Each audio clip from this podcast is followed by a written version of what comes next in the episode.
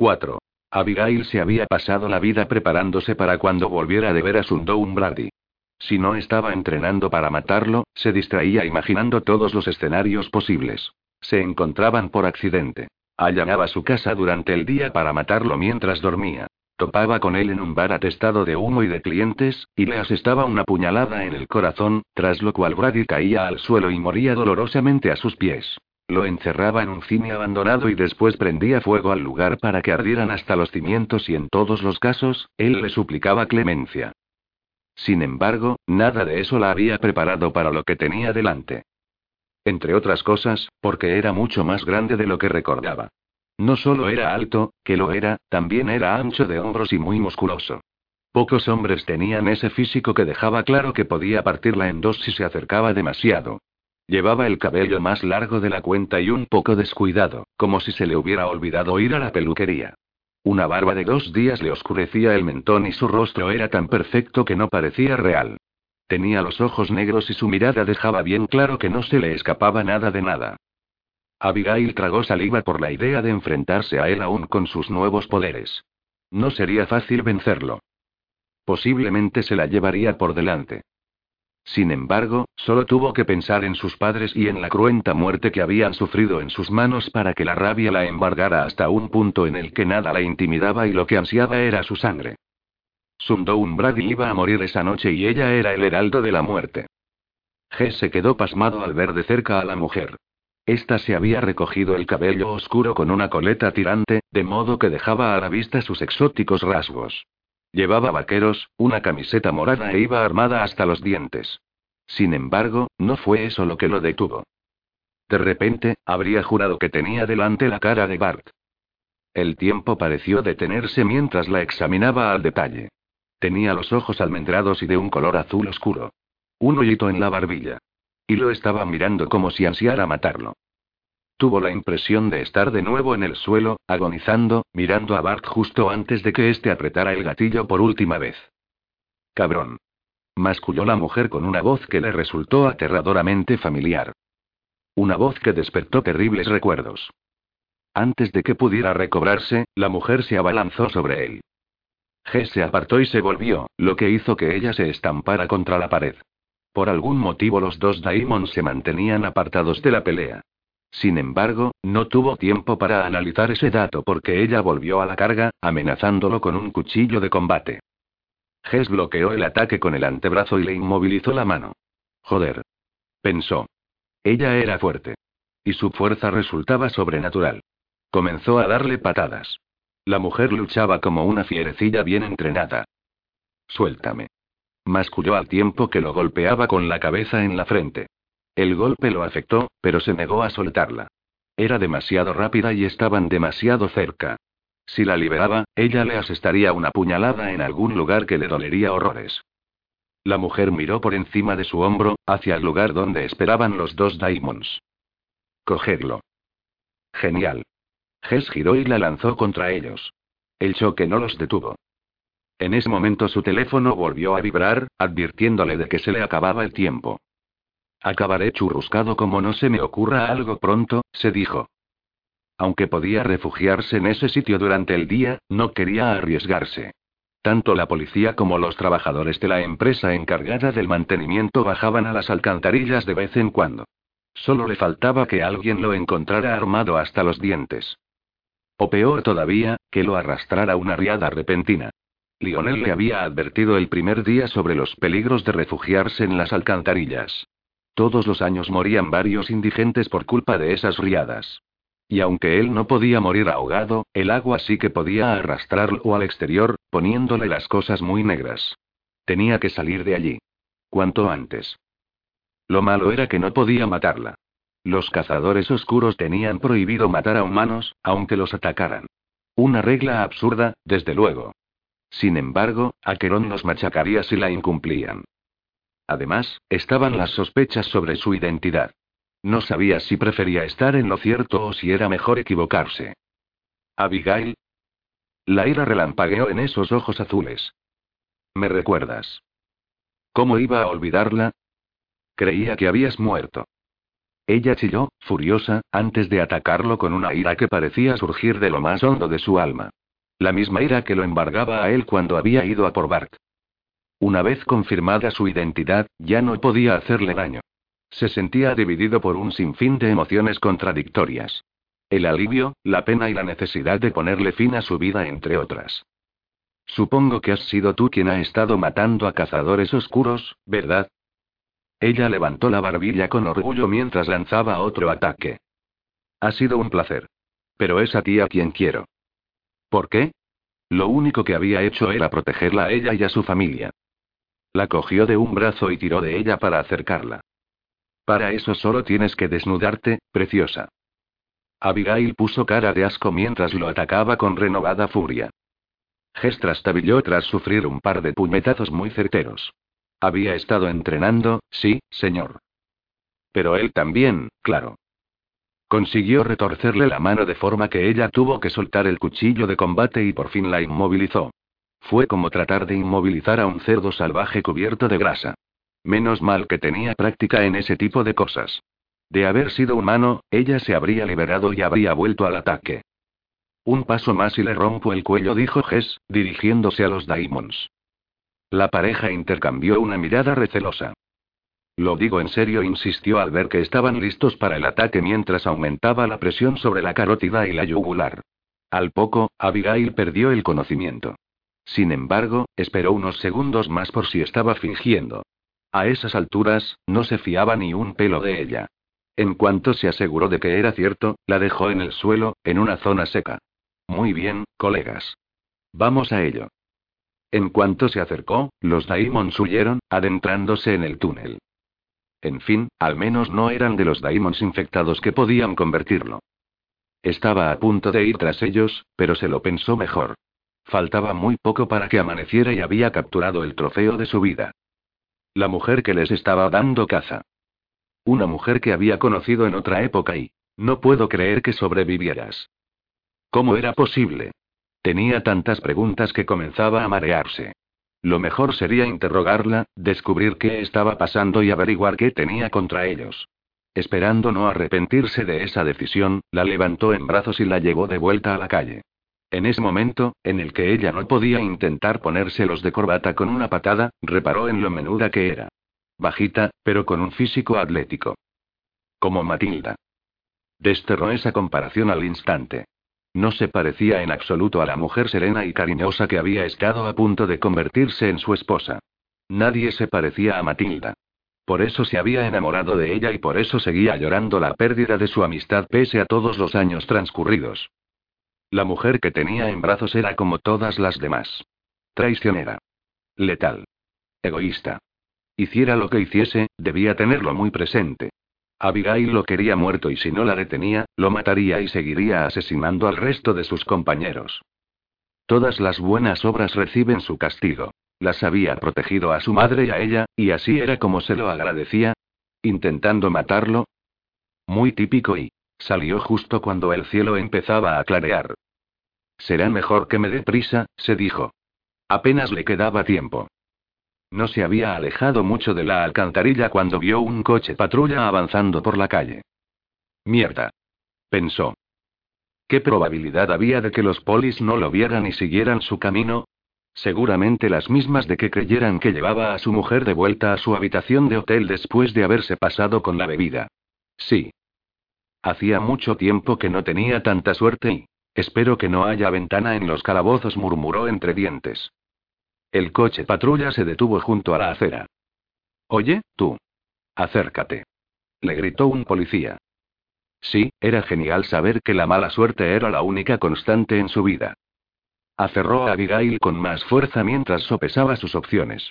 Ninguna de ellas era buena, sobre todo porque llevaba todo un arsenal debajo del abrigo y cuando los polis lo descubrieran, seguro que les gustaría y... Se acercó al coche tras adoptar una actitud relajada. Sí, señor. El agente miró a Abigail. ¿Tenéis algún problema? Pues sí, me estáis retrasando cuando debería salir pitando de aquí. Pese a todo, intentó disimular la irritación. Ha bebido más de la cuenta. La llevo de vuelta al casino donde nos alojamos. El agente lo miró con recelo, entrecerrando los ojos. ¿Necesitas un médico? No, lo que necesitaba era que lo dejaran tranquilo. ¿Qué va? Pero se lo agradezco mucho, agente. Se pondrá bien. Bueno, seguro que tiene una resaca de espanto, pero se le pasará pronto. No sé yo, George dijo el otro agente desde su asiento. Creo que deberíamos llevarlos a comisaría, por si acaso. Solo nos faltaba que la haya secuestrado y dejemos que se marche. Imagina la que se puede liar si resulta que es un violador en serie o un asesino. Jess tuvo que morderse la lengua para no insultar a ese capullo paranoico. Bueno, en realidad la estaba secuestrando, pero ¿y? Era ella la asesina en serie, no él. Hola, Jess. Quien lo saludaba era otro agente de policía que se acercaba por la acera. Menos mal que a ese lo conocía.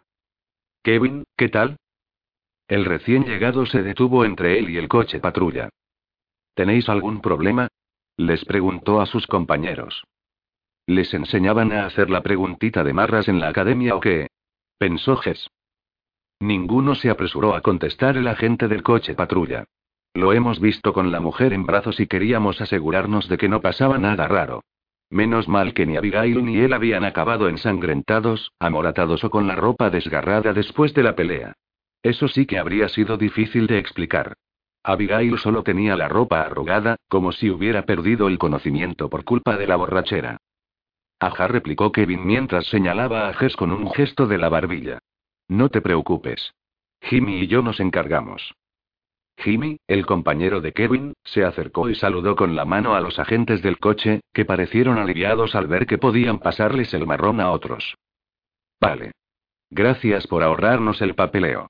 Hasta luego. Y se alejaron. Kevin se volvió para mirar con las cejas enarcadas a Jess y a la mujer que llevaba en brazos. ¿Debería preguntar? Jess colocó mejor a Abigail. No, si quieres seguir manteniendo tu trabajo, y no me refiero a ese que no te permite vivir en una casa de un millón de dólares. Su teléfono vibró de nuevo, avisándolo sobre la llegada del amanecer. A esas alturas no necesitaba aviso alguno. El cielo comenzaba a iluminarse de forma aterradora. Kevin alzó la vista como si le hubiera leído el pensamiento. Vas un pelín justo de tiempo, ¿no? Más de lo que me gustaría. Jimmy señaló su coche patrulla, aparcado a pocos metros. Vamos, te dejaremos a tiempo en tu casa. Gracias, dijo Jess, aliviado por fin. De esa manera no tendría que llevar a Abigail en la moto, sosteniéndola para que no se cayera. Además, estaba a punto de recobrar el conocimiento. Contar con escuderos que también eran policías resultaba muy conveniente. Sin Nana lo había organizado de maravilla. En Reno disponían de una red de escuderos básica. En Las Vegas controlaban hasta el último detalle. Jimmy les sostuvo la puerta para que entraran. Jess se sentó en el asiento trasero y dejó la carga a su lado, intentando no fijarse en lo guapa que era. Le resultaba desconcertante que sus rasgos le recordaran a la persona que más había querido en la vida y también a la que más había odiado. La vida es injusta, punto. Y nunca era sencilla. Kevin y Jimmy subieron al coche, tras lo cual activaron las sirenas. Después de llamar a comisaría para informar de que se tomaban un descanso, se pusieron en marcha en dirección a casa de Jess a la velocidad del rayo. Os agradezco que estéis haciendo esto. No hay de qué replicó Kevin con una sonrisa. Es agradable correr a forma por las calles sin que haya una emergencia. Hace que me sienta como un piloto de carreras. Ya sé, como Speedracer. Hess frunció el ceño al ver que pasaban por la rampa de la carretera interestatal. ¿No iríamos más rápido por la autopista? Jimmy se echó a reír. Para un civil, sí. Nosotros no tenemos que pararnos en los semáforos. Pues sí, tenía razón. Normalmente Hess tardaba algo más de 20 minutos en llegar desde el centro de la ciudad a su propiedad, emplazada en Tomiyasulane, pero adelantaba bastante por la carretera interestatal. Si no se paraban en los semáforos, deberían tardar lo mismo, incluso algo menos. Con un poco de suerte, tal vez no acabara estallando en llamas en el asiento trasero. Si eso sucedía, los escuderos iban a tenerlo difícil para explicárselo a su superior. De no ser él la mancha del asiento trasero producida por sus restos, tal vez fuera entretenido verlos mientras lo intentaban. Kevin lo miró a través del retrovisor. ¿Nos explicas ahora lo de la mujer? Pues no. Jimmy se rascó la nuca. ¿Se presentará alguien a denunciar su desaparición? Lo dudo. Se mueve con un grupo de daimons y esos no son de los que denuncian desapariciones. Además, sabía que Abigail no tenía familia. A menos que estuviera casada. Contuvo el aliento porque comprendió que lo desconocía todo de ella. Joder, incluso podía estar casada con un daimon o con una polita. La idea lo asqueó. Sin embargo, de vez en cuando algún humano se enamoraba de un daimon o de una polita por alguna extraña razón. O podía ser madre y, no obstante, si tuviera a alguien a su cargo no se habría dedicado a peinar las calles rastreando cazadores oscuros. O eso creía. Jimmy se volvió para mirarlo desde el asiento delantero, con los ojos como platos. ¿Es la mujer de la que tanto hablan los oráculos? ¿La humana que os está dando caza? Debería haber cerrado el pico, pensó. Ahora todas las redes sociales frecuentadas y administradas por los escuderos echarán humo. Eso creo, contestó en voz alta. Pero os agradecería mucho que mantuviéramos esto entre nosotros hasta que pueda interrogarla. Desde luego. Jimmy le dio una palmada a Kevin en el brazo. Te dije que era real. Ja, me debes 20 pavos. Ya, lo que tú digas, farfulló su compañero.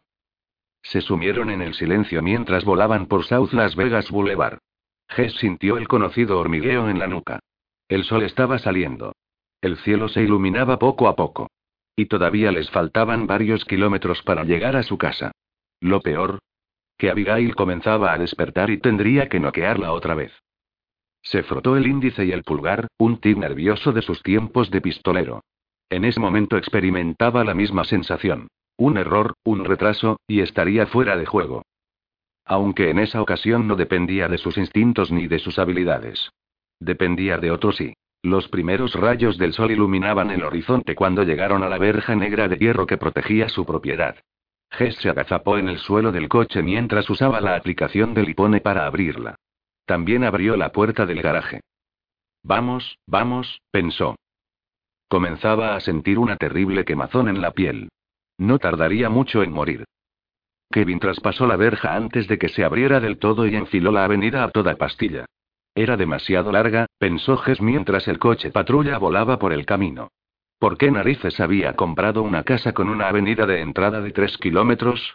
Bueno, había exagerado un poco y le pareció que pasaba una eternidad antes de llegar al garaje. Suspiró aliviado mientras se sentaba de nuevo en el asiento. He estado a punto de acabar churruscado y, la verdad, no me apetece repetir la experiencia.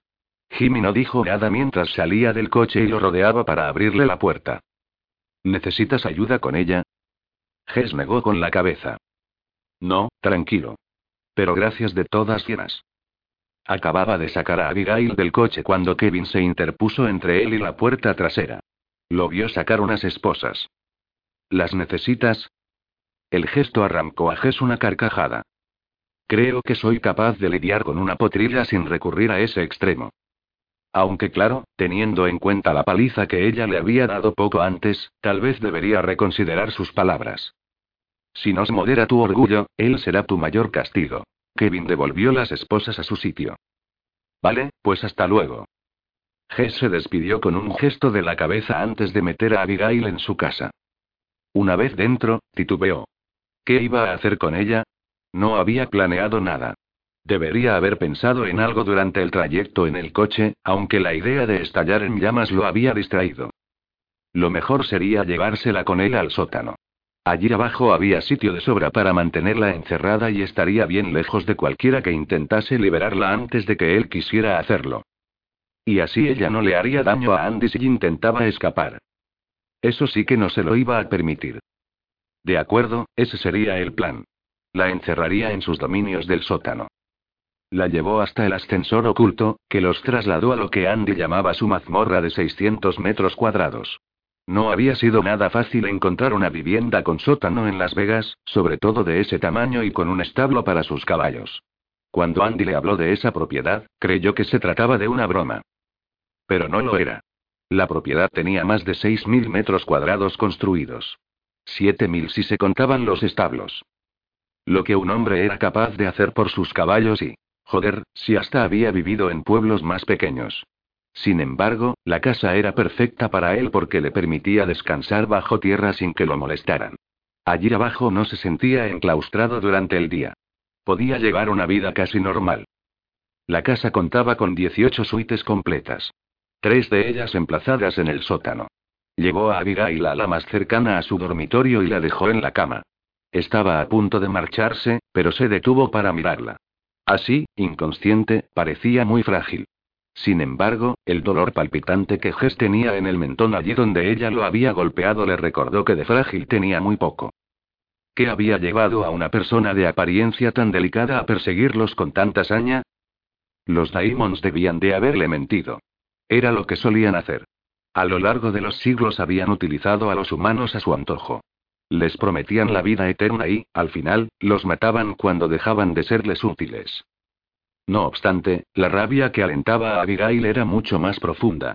Había luchado contra él como si fuera algo personal. G suspiró mientras recordaba la última vez que había visto a sus padres. Una noche trágica. Aún veía la sangre cubriendo el dormitorio. Cubriéndolo a él y... No había ni rastro de Abigail en la casa, y la había buscado a conciencia. Siempre había esperado que estuviera durmiendo en casa de alguna amiga. La idea más inquietante era que hubiera estado en la casa. Que los hubiera visto morir. Esa posibilidad le revolvía el estómago. Ningún niño debería haber presenciado los horrores de aquella noche. Él tampoco debería haber presenciado lo que Artemisa le había mostrado después de que lo mataran. Era mejor no conservar ciertos recuerdos. En el caso de Abigail, al ver que la policía no la localizaba, la dieron por muerta. Sin embargo, allí estaba. Crecidita y presentando batalla. Frunció el ceño mientras le acariciaba una mejilla. Tenía la piel más suave que había acariciado nunca. Sedosa. Excitante. Cálida. Siempre le había encantado sentir la piel femenina bajo los dedos. No había nada más delicioso. Sus rasgos eran exóticos e intrigantes. Muy distintos de los de Laura, y al mismo tiempo tan parecidos que mirarla le partía el corazón. Laura había sido el cielo y el infierno para él. Porque con ella se sentía vinculado al pasado y ese vínculo era a la vez un tormento y un consuelo. Había intentado dejarla marchar, pero no había sido capaz de cortar los lazos que los unían. En ese momento deseaba haberlo hecho. Quizá así Abigail habría llevado una vida normal. Una mujer de su edad debería estar divirtiéndose con amigos, disfrutando de la vida y de su juventud, no persiguiendo a cazadores oscuros. Ni mucho menos matándolos. De repente, se fijó en su coleta y sonrió. Por algún motivo que se le escapaba, la recordó de niña. En aquel entonces Abigail ya tenía carácter. Le resultaba extraño sentirse atraído por ella cuando la había visto nacer. Siempre que estaba con una mujer intentaba no pensar en eso. Porque en el fondo le molestaba. Era lo bastante viejo para ser el abuelo de su bisabuelo, como poco. Sin embargo, no era tan altruista para mantenerse célibe. Había ciertas cosas que un hombre no podía evitar. Sobre todo porque las mujeres desconocían su edad. Para ellas solo era otro tipo de veintitantos años que habían conocido en un bar y que habían invitado a sus casas. Abigail, sin embargo, lo sabía. Y lo odiaba por ello. Le volvió la cara para observarla. Tenía los ojos entreabiertos y cuando los miró y retiró la mano al instante. ¿Qué narices era eso? El corazón se le puso a 200 mientras le levantaba un párpado. Tenía los ojos rojos, veteados de amarillo. No era humana. O, al menos, no lo era del todo. La cosa pintaba mal. Más bien fatal. ¿Sería el enemigo procedente del oeste del que hablaba Ren? Las profecías y las advertencias de los oráculos nunca tenían mucho sentido para él. Intentar desentrañarlas bastaba para provocar una migraña de nueve días a la mente más avispada. Y él estaba demasiado cansado para resolver misterios a esas horas. Necesitaba dormir un poco antes de enfrentarse a ese giro de los acontecimientos. O, al menos, necesitaba un respiro. La arropó con una manta y después se aseguró de que no pudiera abandonar la habitación cuando despertara hasta que él se lo permitiera. Una vez en la puerta, bajó la intensidad de la luz para que no la molestara al despertarse. No quiso apagarla a fin de que pudiera ver el sitio donde se encontraba. Volvió a mirarla y se quedó sin aliento. Con esa luz tan suave y la cabeza lateada de esa forma se parecía tanto a su madre que lo dejó pasmado y, de repente, regresó al pasado. Vio a Matilda tumbada en la orilla del río donde lo había llevado para merendar, poco después de anunciar su compromiso. Hacía tanto calor que se había quedado dormida mientras él leía una de sus novelas favoritas. Su serena belleza lo fascinaba tanto que se pasó horas contemplándola y rezando para que la tarde no acabara. Te quiero, William. Todavía recordaba su voz. Todavía veía su preciosa sonrisa. Carraspeó para librarse del nudo que de repente sentía en la garganta y sacudió la cabeza para despejarse las ideas. Abigail no era Matilda. No obstante, allí acostada y sin mirarlo con ese odio visceral, era tan preciosa como ella, y despertó en su interior emociones que juraría haber enterrado hacía mucho. Renuente a pensar en eso, se marchó a su dormitorio, donde se quitó la gabardina y las botas. Mientras se desnudaba para acostarse, sus pensamientos iban de un lado para otro, intentando encontrar una explicación para lo que le había sucedido a Abigail. ¿Dónde había estado durante todo ese tiempo? Debería haberla registrado en busca de alguna identificación y a buenas horas se le ocurría. De esa forma podría haber averiguado su dirección y saber si se seguía apellidando Yajero si se había casado. Sintiéndose como un imbécil, volvió al dormitorio donde la había dejado. Cuando abrió la puerta, se quedó paralizado. La cama estaba vacía y no había ni rastro de ella. 5. Abigail se despertó sobresaltada. Lo último que recordaba era que su peor enemigo la estaba estrangulando. El dolor la abrumó al darse cuenta de lo que había sucedido. He fracasado y, pensó. Después de todos esos años, por fin había encontrado al hombre que le había arruinado la vida y que había matado a sus padres. Y él la había desarmado con una facilidad que le revolvía el estómago. Lo había arriesgado todo e incluso había permitido que experimentaran con su cuerpo. Pero no había bastado. Te odio, Sundown Brady. Eres un cabrón. Por un instante, temió haber muerto. Pero reparó en la lujosa habitación en la que se encontraba y se dio cuenta de que estaba viva. Y vaya si era lujosa. Yacía en una cama tallada extra grande, con un nórdico azul oscuro tan ligero que pesaba menos que una pluma. Los muebles tenían un acabado perfecto que les confería el aspecto de las antigüedades, aunque no lo eran. No se veían ventanas, pero el techo de tres metros parecía demasiado alto para tratarse de un sótano. Sobre su cabeza había una bandeja decorada con un frondoso bosque y un ciervo dorado. He muerto y he ido a parar a un palacio y, pensó. O eso parecía. La habitación era más grande que toda su casa. Se mordió el labio debido al nerviosismo y salió de la cama para echar un vistazo. La primera parada fue la puerta, que alguien había cerrado con llave. Menuda sorpresa se habría llevado de estar abierta y cerró los ojos e intentó usar sus flamantes poderes para percibir lo que la rodeaba. No vio nada, absolutamente nada. Sus poderes eran demasiado recientes para dominarlos por completo. Tenías razón, Ana susurró. Debería haber entrenado más antes de ir a por Brady. Sin embargo, en cuanto Jonah le dijo que tenía en su poder información que indicaba que Sundown estaría patrullando, la impaciencia había podido con ella. Y en ese momento estaba pagando por su estupidez. ¿Dónde estoy? se preguntó. No tenía la menor idea. Aunque la habitación era muy lujosa, solo contaba con la cama, una cómoda, un armario, dos sillones y una mesita auxiliar. No había teléfono, ni ordenador, ni reloj. ¿La había secuestrado Sundown? Era la posibilidad más factible, porque dudaba mucho que la hubiera secuestrado un príncipe, y la idea le aceleró el corazón. ¿Por qué secuestrarla y no matarla? A menos que quisiera torturarla y... Sí, eso sería más de su gusto. Se decía que los cazadores oscuros eran asesinos despiadados que vivían para escuchar los gritos de sus víctimas mientras éstas morían suplicando clemencia. Pero, a decir verdad, aquello no parecía una cámara de tortura. Parecía un palacio. Justo lo que le gustaría a Jonai. Se le revolvió el estómago al pensar en Perry y en Jonah, que la acompañaban cuando atacó a Sundown. Sin duda los dos estaban muertos. Pensar en su pérdida le provocó un nudo en la garganta. Habían sido unos buenísimos amigos durante años. Mejores de lo que ella se merecía en ocasiones. Apenas recordaba una época en la que no formarán parte de su vida. Y también habrían muerto por culpa de Sundown. Joder. Soltó un taco mientras repasaba los últimos minutos que habían pasado juntos. Había sido Jonah quien había identificado a Sundown al otro lado de la calle. Ella quiso abalanzarse sobre él al instante, pero a Perry se le había ocurrido la idea de hacer que los siguiera hasta el sistema de alcantarillado para que pudieran tenderle una trampa y evitar que los viera un transeúnte o la policía. ¿Por qué no había funcionado? Sus poderes deberían bastar para derrotarlo. Era como si algo lo hubiera protegido de sus ataques. La frustración se apoderó de ella, pero en ese momento presintió que alguien se acercaba. Se colocó junto a la puerta a toda prisa mientras buscaba con la mirada algo que pudiera servirle de arma. No había mucho a menos que descolgar a un cuadro, pero eran tan grandes y tan rígidos que no le servirían de nada. Además, tratándose de pinturas, carecían de cristal que pudiera romper para usar un trozo a modo de cuchillo. Ni siquiera había una lámpara que estamparle en la cabeza. La fuente de luz eran unos focos en el techo, conectados a un mando regulador de la intensidad. Apagaría la luz, pero eso no serviría de nada. Sundown vería mucho mejor que ella en la oscuridad. Daba igual. Usaría sus propias manos si tenía que hacerlo.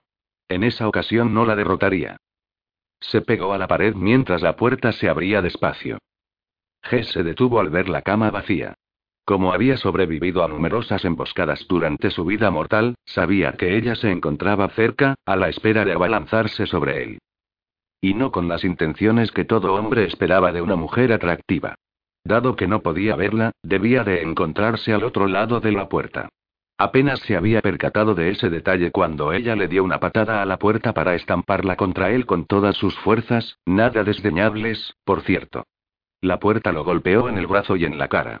Sí, le dejaría alguna marca. Sorprendido, retrocedió. Fue un error. Abigail rodeó la puerta con un rugido y se abalanzó sobre él. Joder, era como luchar contra un puma. A decir verdad, preferiría luchar contra un puma. Porque podría dispararle. Para allá. Gritó mientras intentaba quitársela de encima y ella lo golpeaba con los puños. No hasta que estés muerto. Siseó cuando ella le mordió la mano. Créeme, no te conviene que yo muera. En ese momento ella le asestó un codazo en el estómago. ¿Por qué no? Jess intentó cogerla, pero ella se zafó de sus manos y le dio una fuerte patada en la pierna. Consiguió poner cierta distancia entre ambos en el pasillo. Estás encerrada en mi sótano insonorizado, donde nadie podrá oír tus gritos y donde nadie vendrá a ver qué pasa, porque lo tienen prohibido. No era verdad, claro, porque le costaba la misma vida que Andy lo dejara tranquilo, pero ella no tenía por qué enterarse. Creerán que entro y salgo solo. Y tienes comida para un día en la alacena que hay ahí al fondo. Después espero que no te importe comer carne podrida de cazador oscuro, porque eso es lo único que tendrás para comer, nena. Abigail se quedó helada al escucharlo. Podría acusarlo de mentir, pero la expresión de sus ojos le indicó que decía la verdad. Además, a juzgar por lo que sabía de las costumbres de los cazadores oscuros, tenía sentido. Sus camaradas apolitas le habían dicho que los escuderos vivían aterrados y que solo interactuaban con los cazadores oscuros a los que servían únicamente cuando era indispensable. Algunos de ellos habrían recibido gustosos la muerte a manos de los apolitas para liberarse así de sus amos, los cazadores oscuros. Podría derribar la puerta. Ges resopló por la bravuconada. Este sótano se diseñó como un refugio a prueba de bombas con paredes de acero de tres metros de grosor. A menos que lleves artillería pesada escondida en la ropa interior, guapa, no podrás hacerlo. Y tampoco funciona el móvil aquí abajo. Es como una tumba, algo en lo que se convertirá si me matas. Claro que la decisión está en tus manos. Abigail ansiaba rebanarle el pescuezo. Por desgracia y pese a lo mucho que deseaba matarlo, el instinto de supervivencia tomó el control. Lo último que quería era morir y al menos hasta que él lo hiciera. ¿Por qué me has traído aquí? ¿Por qué matas a cazadores oscuros? preguntó él a su vez. Ella retrocedió y lo miró con desprecio. Al menos, con todo el desprecio del que fue capaz, dado su cambio de ropa. Con esos pantalones de pijama de franela de Sicho Bundy, su aura de tipo duro capaz de partirla en dos quedaba un poco desmejorada, y con la camiseta gris parecía y normal. Lo único letal de su persona era su tamaño y esos ojos oscuros que le auguraban la muerte. Abigail tragó saliva antes de contestar. ¿Tú qué crees? Lo único que sé es que estás más loca que una cabra. Por lo demás, estoy más perdido que esa cabra en un garaje. A Abigail se le formó un nudo en el estómago al escucharlo. Se me olvidaba que te parece bien matar a inocentes apolitas y alimentarte de ellos. Pues deja que te diga, colega, que eso se acabó. Tus días como asesino se han acabado, ahora eres tú la presa. Repíteme eso, dijo él, que la miró con el ceño fruncido y cara de no entender nada. ¿Estás sordo? Pues no. Pero es imposible que me hayas acusado de matar precisamente a quienes defiendo. El hecho de que lo negara hizo que a Abigail le hirviera la sangre. Apretó los dientes y se abalanzó sobre él otra vez. Ges la atrapó contra su pecho, pero ella le golpeó las espinillas. Con un taco, Ges se inclinó y retrocedió tambaleándose. Craso error, porque ella le golpeó las orejas con las manos abiertas. El dolor le atravesó la cabeza. Abigail le habría dado un rodillazo en la cara de no haberse apartado a tiempo. Harto de que le estuviera dando una paliza, se recriminó por no haberla esposado. La única alternativa viable fue pegarla contra la pared e inmovilizarla para que no pudiera hacerle más daño. Deja de pelear. Le rugió al oído. No. Me lo arrebataste todo. Voy a matarte por eso. Eso solo consiguió confundirlo todavía más. ¿De qué hablas? Mataste a mis padres, cabrón. Durante un segundo, él se quedó sin respiración al recordar su vida humana. Si se hubiera referido a un solo progenitor y si ella fuera un hombre y recordó el día en que otra persona lo acusó de lo mismo. Y después de decirlo, el hombre sacó su arma y le disparó. La bala se le alojó en el hombro. Llevado por el instinto desarrollado en incontables tiroteos, G sacó su colt y le devolvió el favor. Salvo que su bala se alojó en la cabeza de su oponente. Cuando se acercó al muerto, se dio cuenta de que se trataba tan solo de un muchacho de 16 años que lo miraba presa de la agonía mientras la luz de su mirada se apagaba. El padre al que hizo referencia era un jugador que había intentado matarlo en un salón unas cuantas semanas antes. El imbécil había sacado un derringer. Hess lo desarmó, pero cuando el jugador intentó apuñalarlo, le disparó a bocajarro. Fue justificado. Pero la muerte de ese muchacho y, era uno de los cientos de recuerdos que deseaba poder eliminar de su cabeza. Llevo 140 años sin matar a un humano, y estoy segurísimo de que no he matado a tus padres. Ella le gritó y empezó a forcejear con tanta fuerza que consiguió librarse de sus manos. ¿Ni siquiera te acuerdas? Asqueroso hijo de... Jess atrapó la mano de ella antes de que lo abofeteara. Preciosa, llevo sin disparar a un humano desde que dejé de serlo. Así que me parece que se te ha ido la pinza. Ella lo empujó e intentó asestarle una patada. Te vi con mis propios ojos.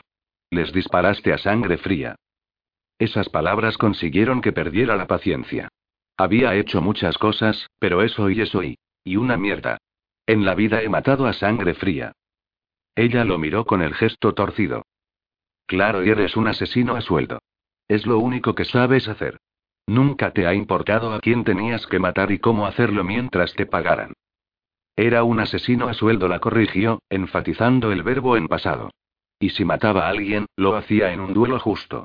Tenían tantas oportunidades de vivir como yo. Aunque admitía abiertamente que era un criminal despiadado, a diferencia de Bartel se negaba a traspasar ciertos límites. Había cosas que no haría ni por todo el oro del mundo. Te juro por lo más sagrado que no maté a tus padres. Abigail titubeó. Hablaba en serio. Veía la sinceridad en sus ojos y también la captaba en el deje indignado de su voz.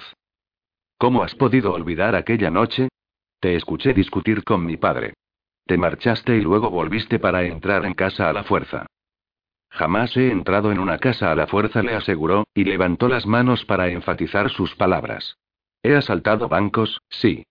Incluso algún que otro tren con el dinero de las nóminas, pero nunca he entrado en casa de otra persona.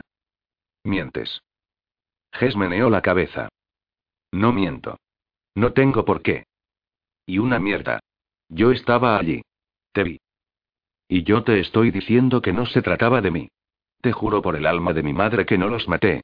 Y aunque discutí con tu padre, ni una sola vez lo golpeé o lo insulté. A continuación y para asombro de Abigail, Sundown se alejó por el pasillo hacia una cajonera. Abrió un cajón, en cuyo interior había una caja fuerte que se abría con la huella de la palma de la mano. Procedió a abrir la caja, que contenía una pistola y un cuchillo de combate. Sacó el cuchillo. A Abigail se le desbocó el corazón al darse cuenta de que iba a apuñalarla. Se preparó para la lucha. No pasó nada.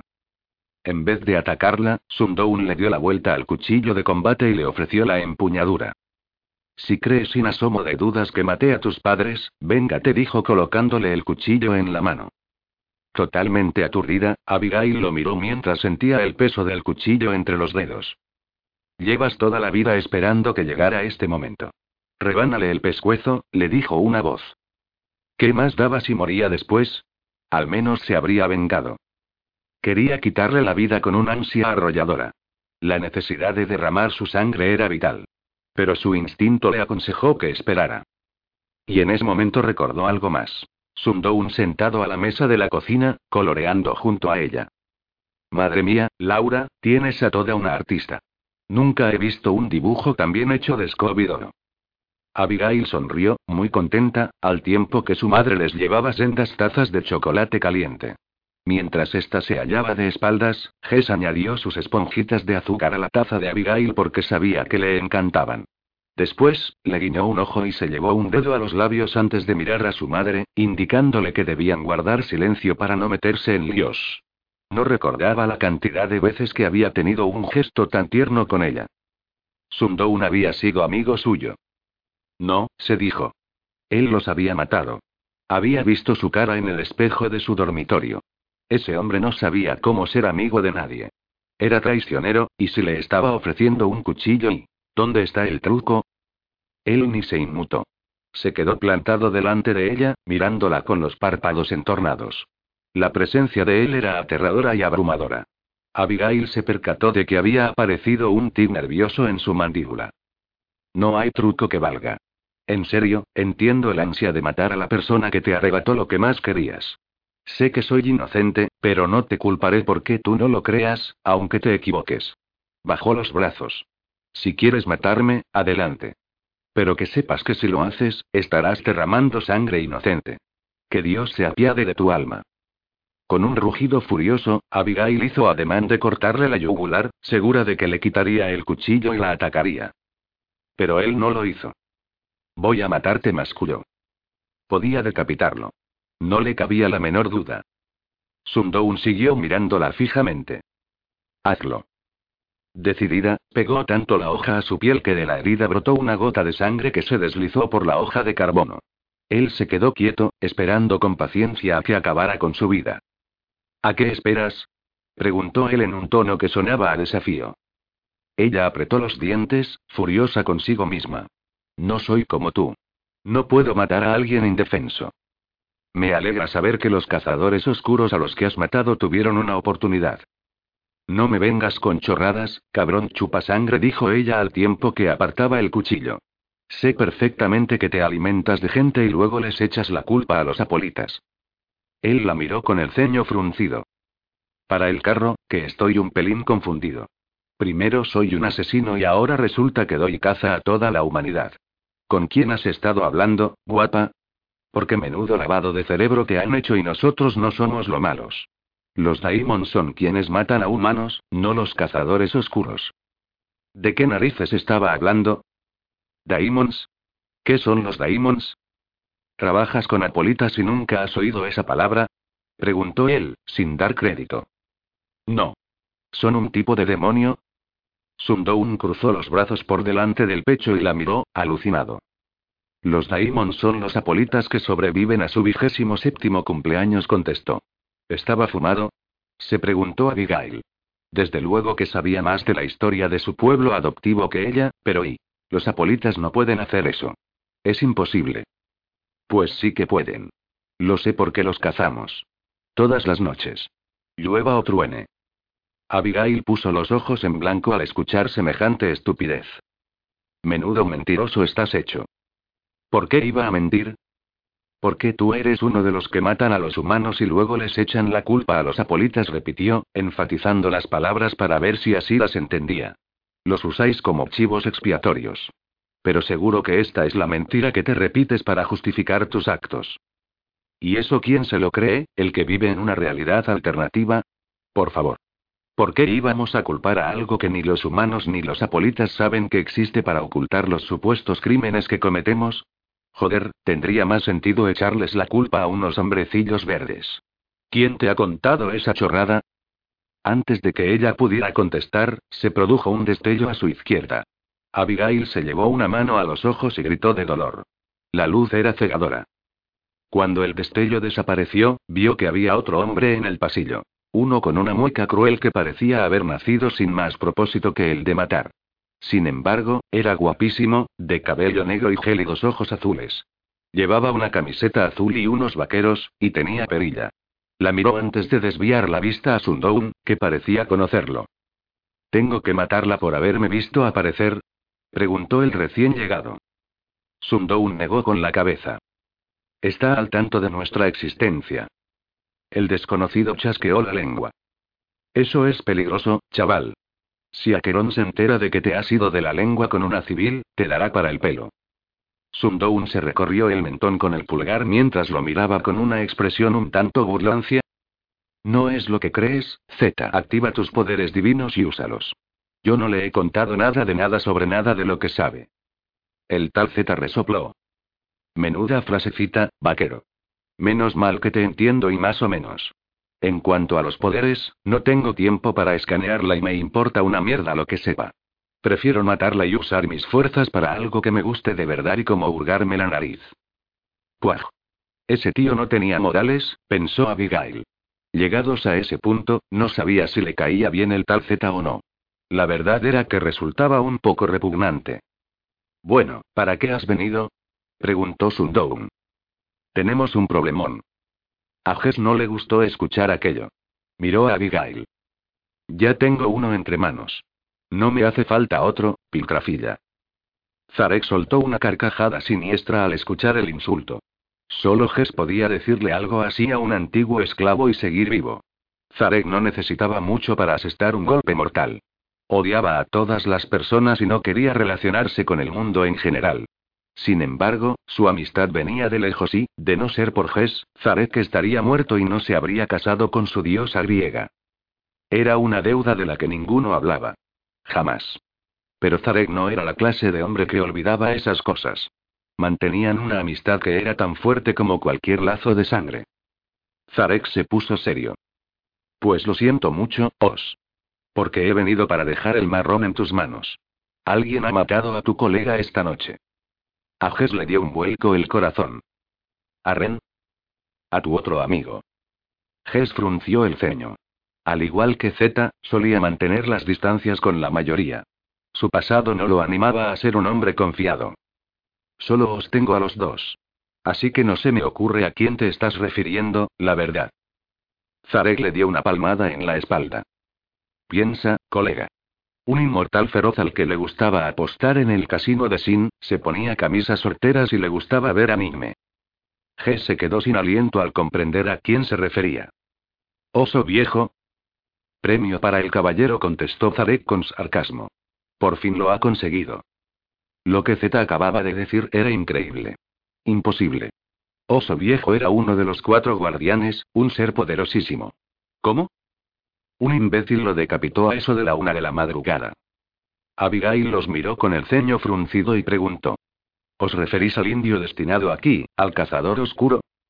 Jess tuvo un mal presentimiento al mirar a Abigail a los ojos. Seguro que ella no había sido tan imbécil de ahí. Dime que no lo has hecho. ¿Matarlo? preguntó ella. Vale, no lo he hecho y pero la verdad es que sí. Sí, era una catástrofe.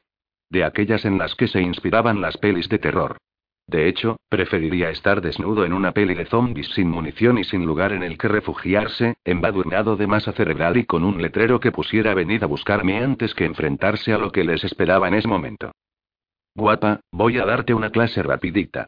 Que alguien tenga colmillos y sea centenario no lo convierte en un cazador oscuro. Zarek le dio la razón. Y algunos de esos inmortales con colmillos son necesarios.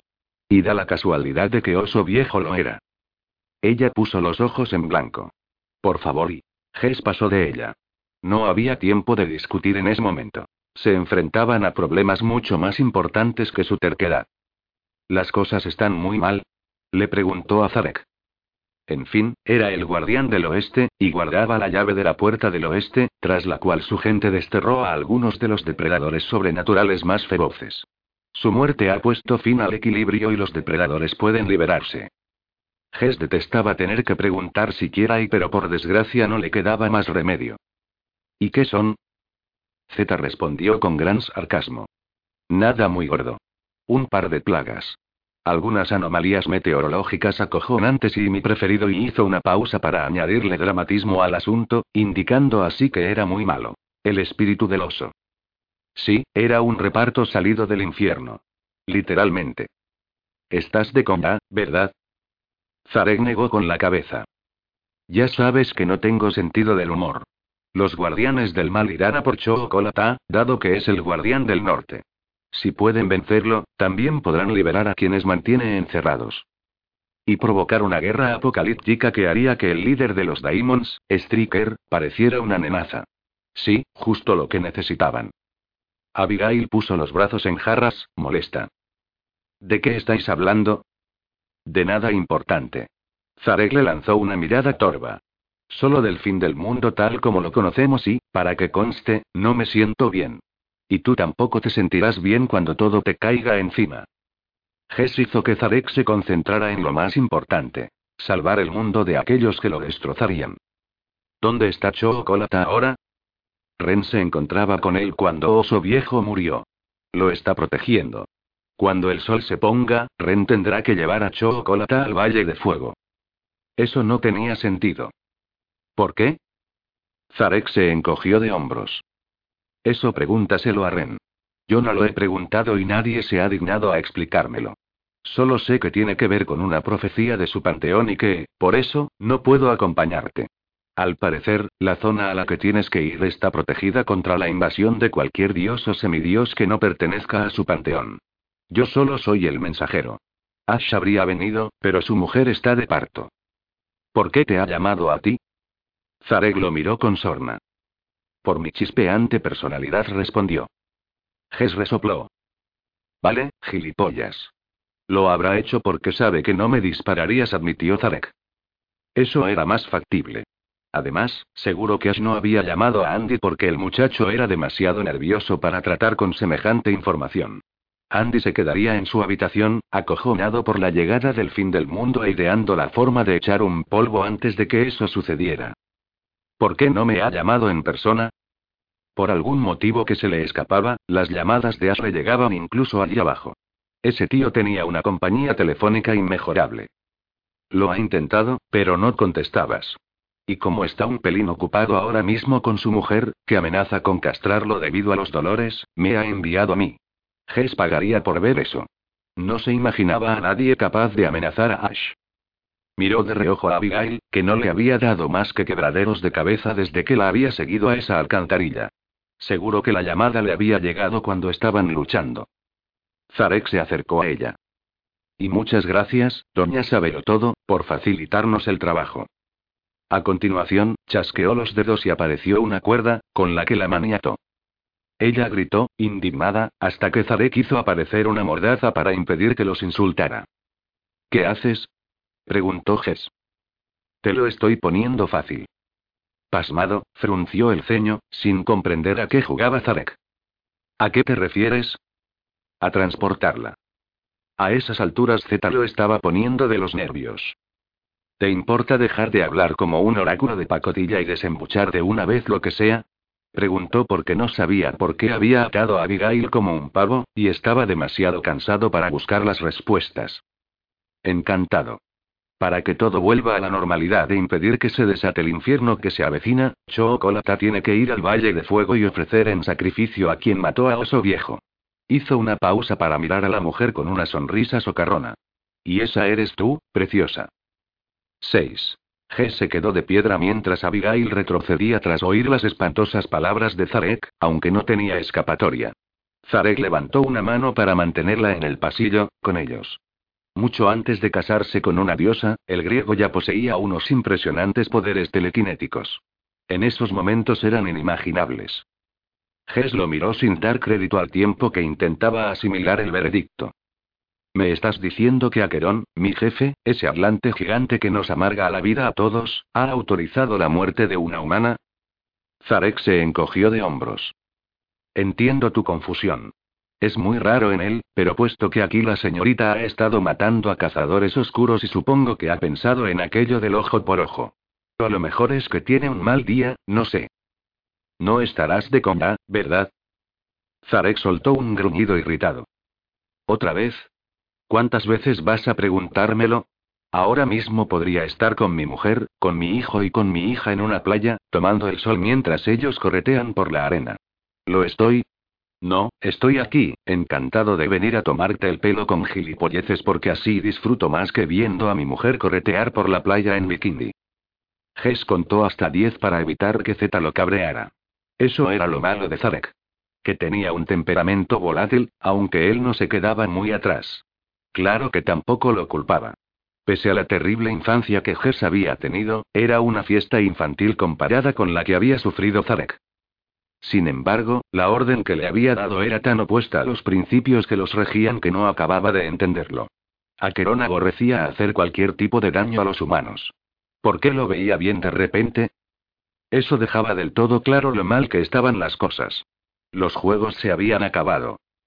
Le quitó la mordaza a Abigail de la boca. Tampoco hacía falta llegar hasta esos extremos. Sin embargo, se preparó para sus gritos e insultos. O al menos para que intentara golpearlo con la cabeza o luchar contra él.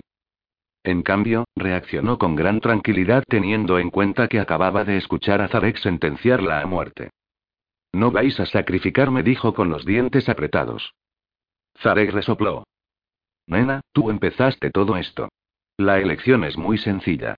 O mueres sola, con dignidad, como una guerrera, o el mundo entero muere contigo, cosa que no me haría ni pizca de gracia. Así que ya puedes enderezar los hombros y asumir las consecuencias de tus estupideces. Es como Joe contra el volcán. Se cruzó de brazos. Pero, al final, me importa una mierda lo que hagas. Exceptuando al vaquero aquí presente y a mi familia, odio al mundo entero de una forma que ni te imaginas. Lo mejor de esta situación es que soy inmortal. Si aniquilas a la humanidad y te cargas el mundo y yo seguiré tan contento. Así que decidas lo que decidas, no me afectará. Eso sí, tendrás que cargar con los remordimientos de conciencia. Aunque claro, si vas a morir de todas formas y en fin, da igual. Yo os he transmitido el mensaje. Mi trabajo ha terminado y tengo que volver para continuar con el otro, que, por cierto, no sé ni cómo les permití que me convencieran de hacerlo, porque es todavía más raro y más acojonante que el de cazador oscuro. Se volvió hacia Jess y le dijo, llámame si se acobarda, que ya me aseguraré de que sobrevivas al holocausto. Y desapareció. Gracias, Z. Gritó Jess. Como siempre, es un placer hablar contigo. ¿Qué iba a hacer? La verdad, pese a su amplia y variada experiencia, no estaba preparado para enfrentarse a algo así. Sí, había lidiado con repentinas epidemias de daimons, y con un asesino de daimons enloquecido capaz de resistir la luz del sol que se dio a la fuga en Alaska. Sin embargo, los daimons convertidos en demonios podían transformar a cualquiera que mordiesen y la profecía del final de mundo era un territorio totalmente nuevo para él. De modo que no sabía lo que hacer. La mirada de Abigail era una mezcla de terror y recelo. No parecía contenta. Aunque tampoco la culpaba, claro. Él detestaría tener que sacrificarse para salvar el mundo. Eso le amargaría el día a cualquiera. Y, la verdad, no estaba muy seguro de elegir esa opción si estuviera en el pellejo de Abigail. Estaba mintiendo, dijo ella, con cierto temblor en la voz. ¿No sería genial que la vida fuera tan fácil? Pensó Jess. Si se recibían malas noticias, se tildaban de falsas y asunto arreglado. Ojalá las cosas funcionaran así. Suspiró, compadeciéndose de ella. Por desgracia, Zarek nunca miente. Tal como has visto, tampoco endulza las cosas. Va directo al grano y tiene el mismo tacto que un puerco espín. Le cortó la cuerda de las manos, que cayó al suelo. ¿Todavía quieres pelear conmigo? Abigail se frotó las muñecas. Después de lo que ha dicho, estaba pensando en huir. Bueno, al menos era sincera. Menos mal. Jess se guardó el cuchillo en la parte trasera de los pantalones, a la espera de que ella huyese. Abigail siguió donde estaba, insegura de lo que hacer. Sundown la miraba con una tranquilidad que ella sabía que era engañosa. Tenía los reflejos más aguzados que había visto en la vida. El hecho de que sus poderes demoníacos no fueran suficientes para vencerlo lo demostraba. Ninguno de los otros cazadores oscuros a los que había matado le había plantado cara, ni siquiera Oso Viejo. Tampoco la habían noqueado ni secuestrado. De hecho, Oso Viejo apenas si había luchado. ¿Por qué no se había empleado a fondo si tan importante era? ¿Por qué no habría comprobado antes su identidad? ¿Cómo era posible que Jonah hubiera cometido semejante error? Antes de que pudiera decidir cómo actuar, el suelo tembló bajo sus pies. El temblor fue tan intenso que ambos cayeron al suelo. El impacto la dejó sin aliento y se hizo daño en un codo. Mucho. Era la guinda del pastel tras un día maravilloso y una vez que se puso en pie miró a Sundown. ¿Eso ha sido un terremoto? Aunque no eran habituales en Las Vegas, de vez en cuando se producía alguno. Pero eran suaves. Ese había sido muy fuerte. No lo sé, respondió él, que se puso en pie y entró en una habitación. Deberías salir corriendo mientras está distraído, se dijo Abigail. El problema era que no sabía hacia dónde huir. Puesto que no había ventanas ni escaleras, se vería obligada a buscar una salida. Sundown se percataría enseguida y trataría de detenerla. Sus pensamientos se detuvieron de repente en cuanto oyó las noticias procedentes del televisor que él había encendido. No había sido un terremoto. Al parecer, alrededor de la ciudad la tierra temblaba y se abría, y de sus entrañas brotaban miles de escorpiones que lo cubrían todo como si fuera una película de terror de serie B. Cientos de miles de bichos. ¿Cómo era posible que hubiera tantos? Ella solo había visto unos cuantos a lo largo de su vida. En esos momentos era como si la tierra estuviera vomitándolos. Se estremeció por el asco. Sundown soltó un suspiro. En fin, una imagen que nadie habría esperado ver, ¿verdad? Zarek no estaba exagerando cuando habló de las plagas. ¿Por qué no pueden ser langostas como en otros sitios? No, típico de oso viejo hacer algo distinto. Abigail negó con la cabeza. Esto no es culpa mía. Era imposible que lo fuera. Debía haber otra explicación para lo que estaba sucediendo. Una explicación que no la señalara a ella como la culpable. ¿Y si los escorpiones estaban aburridos? O tal vez el rey escorpión estuviera cabreado porque no le habían construido un casino. A esas alturas, Abigail estaba dispuesta a agarrarse a un clavo ardiendo con tal de no tener que morir para salvar el mundo. Guapa, fuiste tú quien confesó haber matado a Oso Viejo. Yo intenté negarlo, pero tú insististe. Y si fuiste tú quien le cortó la cabeza, también eres tú la culpable de esto. Acéptalo. Cambió de canal y apareció otra imagen de los escorpiones, avanzando por una calle del centro de la ciudad en dirección hacia un grupo de personas que huían despavoridas. Bienvenida al apocalipsis. ¿A qué es una preciosidad? Abigail estaba al borde de las náuseas y se estremeció cuando la tierra tembló de nuevo bajo sus pies. Se apoyó en la pared para no acabar otra vez en el suelo. Parecía un cazador oscuro, insistió. Y no me corrigió cuando lo acusé de serlo. Sundown la miró con una ceja enarcada. ¿Tenía colmillos, y qué? Muchas criaturas los tienen y no son cazadores oscuros, incluyendo actores de Hollywood y los niños disfrazados de vampiros.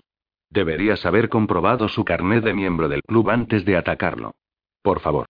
¿Y si te hubieras encontrado con un grupo de gente disfrazada? ¿Habrías asesinado a un montón de niños inocentes? Por supuesto que no. Te estoy diciendo que Jonah comprobó su identidad. Él es quien comprueba la identidad de todos nuestros objetivos. El hombre que he matado esta noche era un cazador oscuro. Jonah no habría autorizado su captura y su muerte si se hubiera tratado de otra persona. Sundown señaló el televisor con el mando a distancia que tenía en la mano. Es evidente que alguien contaba con información falsa. O que mintió, simple y llanamente. Abigail estaba a punto de replicar cuando una parte del suelo cercana a ella se elevó.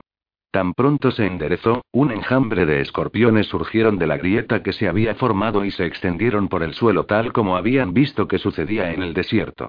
Lo peor de todo, esos eran de los más letales. Escorpiones negros.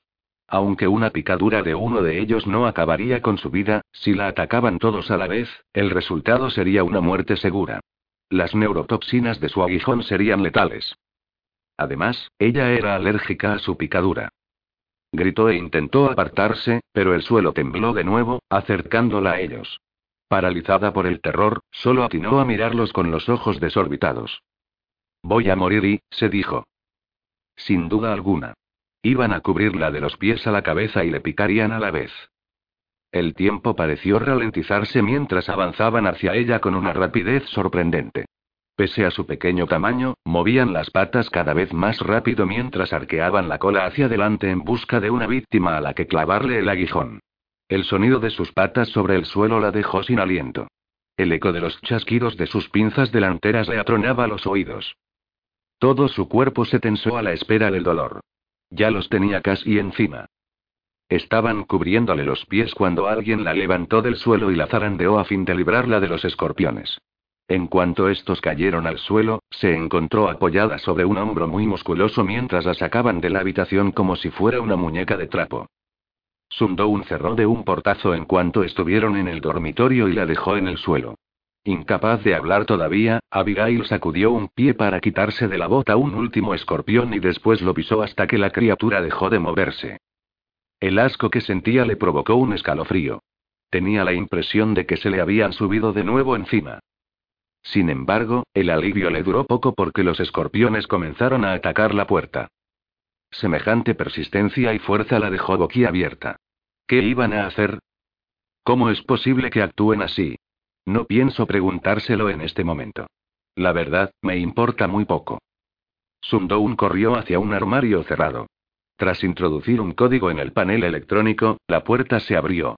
Era un armero que contenía suficientes armas para abastecer a un país pequeño. Cogió una escopeta de trombón y un puñado de cartuchos que se metió en los bolsillos de los pantalones. Abigail corrió hacia él justo cuando los escorpiones se colaban en el dormitorio por el hueco que habían abierto en la parte inferior de la puerta. Sundown cerró el armero y la obligó a colocarse detrás de él antes de que pudiera coger alguna arma.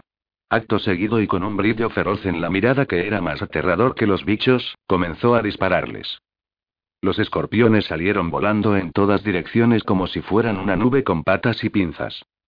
Pero aquello no los detuvo. Seguían entrando y cada vez había más. Desesperada, Abigail miró hacia el armero. ¿No tienes un lanzallamas?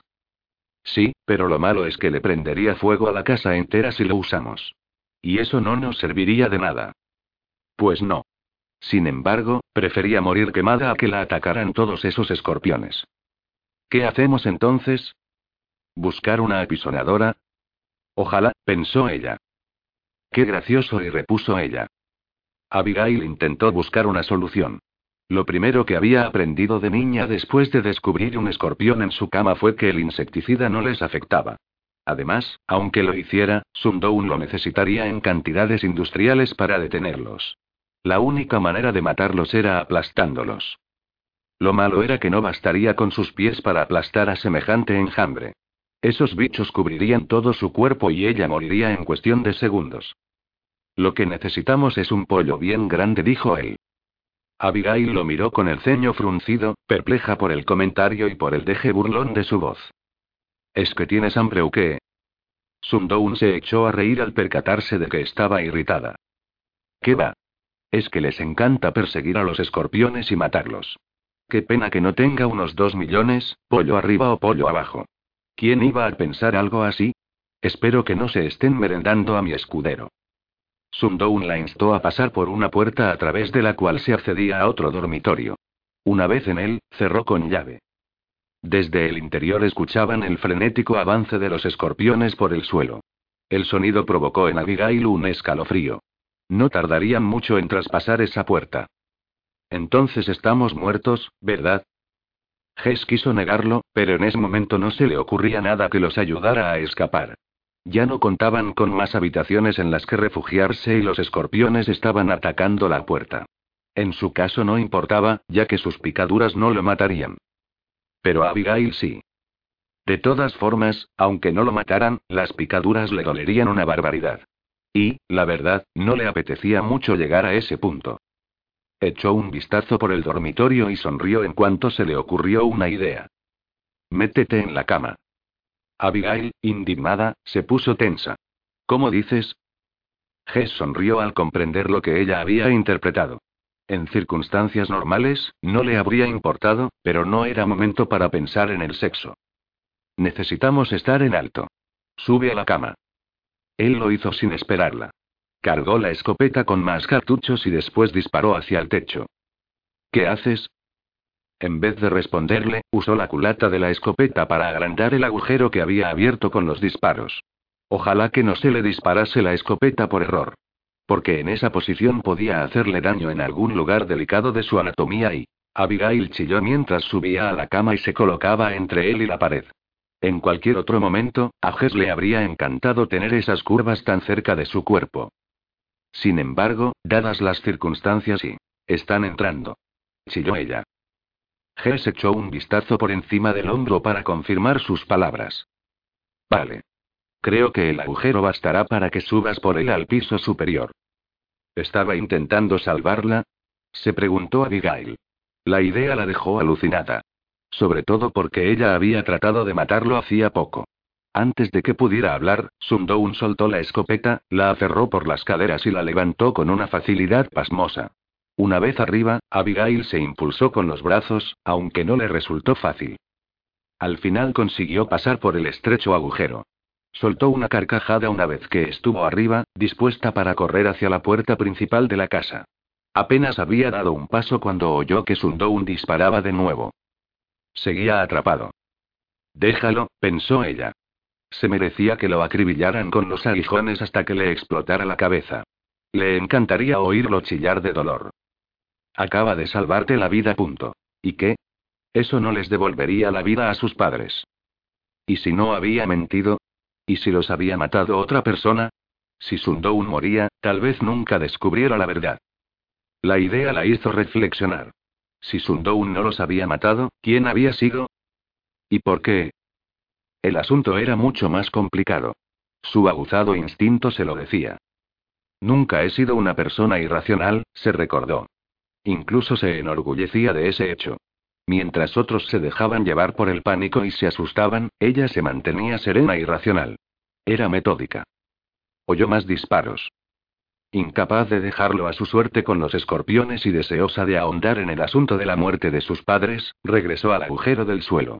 Se arrodilló junto al borde y echó un vistazo. Efectivamente, la cama estaba rodeada de escorpiones. Dame la mano. Le urgió ella. Sundown la miró con una expresión asombrada que habría resultado cómica si las cosas no estuvieran tan mal. Abigail se agachó hacia el agujero y le ofreció la mano. Vete, masculló él. Puedo ayudarte. Él le sonrió, dejando a la vista sus colmillos. Soy un poco más corpulento que tú, preciosa. No quepo por ese agujero. Abigail comenzó a arrancar el suelo para agrandarlo. G enarcó una ceja al comprender lo que estaba haciendo. Sí, por raro que pareciera, lo estaba ayudando. ¿Quién lo iba a imaginar? Sorprendido, le dio la vuelta a la escopeta y comenzó a golpear el techo con la culata de nuevo. Al cabo de unos minutos consiguieron agrandar el agujero. Los escorpiones ya habían subido a la cama. Ges los alejó a patadas antes de pasarle la escopeta a Abigail. Apártate, voy a saltar. Ella cogió el arma y retrocedió. Ges soltó un taco al sentir un par de picaduras en el tobillo y se lanzó hacia el techo. Se agarró al borde del agujero de milagro y por un instante quedó suspendido sobre la cama, que a esas alturas estaba cubierta de bichos asquerosos. Sacudió las piernas para asegurarse de que no llevaba ninguno encima y después tomó impulso con los brazos, cuyos músculos se abultaron por el esfuerzo, para pasar por el agujero y encaramarse al suelo de madera. Lo logró, no sin unos cuantos arañazos en todo el cuerpo. Por no mencionar el dolor abrasador que sentía en la pierna donde le habían picado los escorpiones. Abigail estaba agazapada contra una pared, apuntándolo con la escopeta. Hess pasó de ella y caminó hacia una estantería que procedió a tirar al suelo para cubrir el agujero. Con suerte, eso detendría un poco más a los escorpiones. Abigail amartilló la escopeta. Eso sí le hizo gracia a Hess. Cariño, no puedes matarme de un disparo. Solo conseguirás cabrearme. Es posible, pero puede resultar divertido. Bajó el cañón y apuntó hacia su entrepierna. Y aunque no te mate, estoy casi segura de que puedo arruinar tu vida social. Ges rió al escuchar la convicción con la que ella hablaba. Lo malo es que hay un problema. Ah, ¿sí? preguntó ella. Ges señaló la escopeta con un gesto de la barbilla. No está cargada, dijo. He usado los dos últimos cartuchos abajo. Abigail abrió la escopeta y soltó un taco al ver que decía la verdad. Qué mala suerte la mía y... Pues sí. Pero él no se la habría entregado de haber estado cargada. Hacía mucho tiempo que no cometía ese tipo de estupideces. Sin embargo, la admiraba por el valor que estaba demostrando. Mientras le quitaba la escopeta de las manos, hizo un recorrido mental por su casa para recordar en qué estancias entraba el sol y en cuáles no. Joder, espero que Andy se acordara de cerrar la casa a cal y canto. Si no lo había hecho, Abigail podía escapar y él se vería incapacitado para hacer nada hasta que se pusiera el sol. A menos que le disparara, claro. Porque llevaba dos cartuchos en el bolsillo y... Otro terremoto sacudió la casa. Ella jadeó, alarmada. ¿Crees que vienen más? Con la suerte que tenemos. Seguro. ¿Cómo los detenemos? Ges no tenía ni idea, porque eran demasiados. Si fuera talón, podría bajar la temperatura y congelarlos. Pero a diferencia del Celta, sus poderes de cazador oscuro no incluían el control del clima. Acababa de pensar en eso cuando la casa se quedó repentinamente a oscuras, tan oscura como si fuera medianoche en su época de humano, cuando no había nada en la pradera. Hacía años que no veía una oscuridad semejante. Desde que la luz eléctrica atenuaba el brillo de las estrellas. ¿Qué pasa? Jess hizo oídos sordos a la pregunta de Abigail mientras caminaba pegado a la pared en dirección a una ventana. En ese instante sonó un trueno y comenzó a nevar. Jadeó, asombrado porque no esperaba encontrarse con algo así. Era mucho más sorprendente que la invasión de escorpiones. Está nevando, anunció. En abril.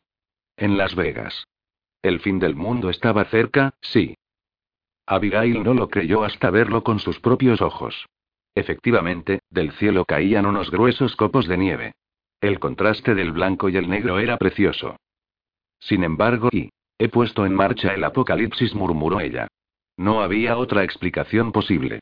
Ese tipo de cosas solo sucedían en las películas y las profecías que anunciaban el fin del mundo. ¿Qué he hecho? Sundown se colocó la escopeta sobre un hombro, tal como habría hecho incontables veces en el pasado, pensó ella. Parecía un forajido, armado y listo para la siguiente ronda de disparos. Solo le faltaba el sombrero para completar el cuadro. Sin embargo, lo más molesto de todo era lo sexy que parecía en esa postura y pese a los pantalones del Sicho Bunny que llevaba. Me he vuelto loca. Punto. El estrés de los últimos minutos debía de haberla afectado. Seguro. Porque de otra manera sería imposible que pensara eso en vez de verlo como a un monstruo. Tragó saliva. Su padre adoptivo siempre le había dicho que el mal era hermoso y seductor. De no ser así, nadie se dejaría tentar.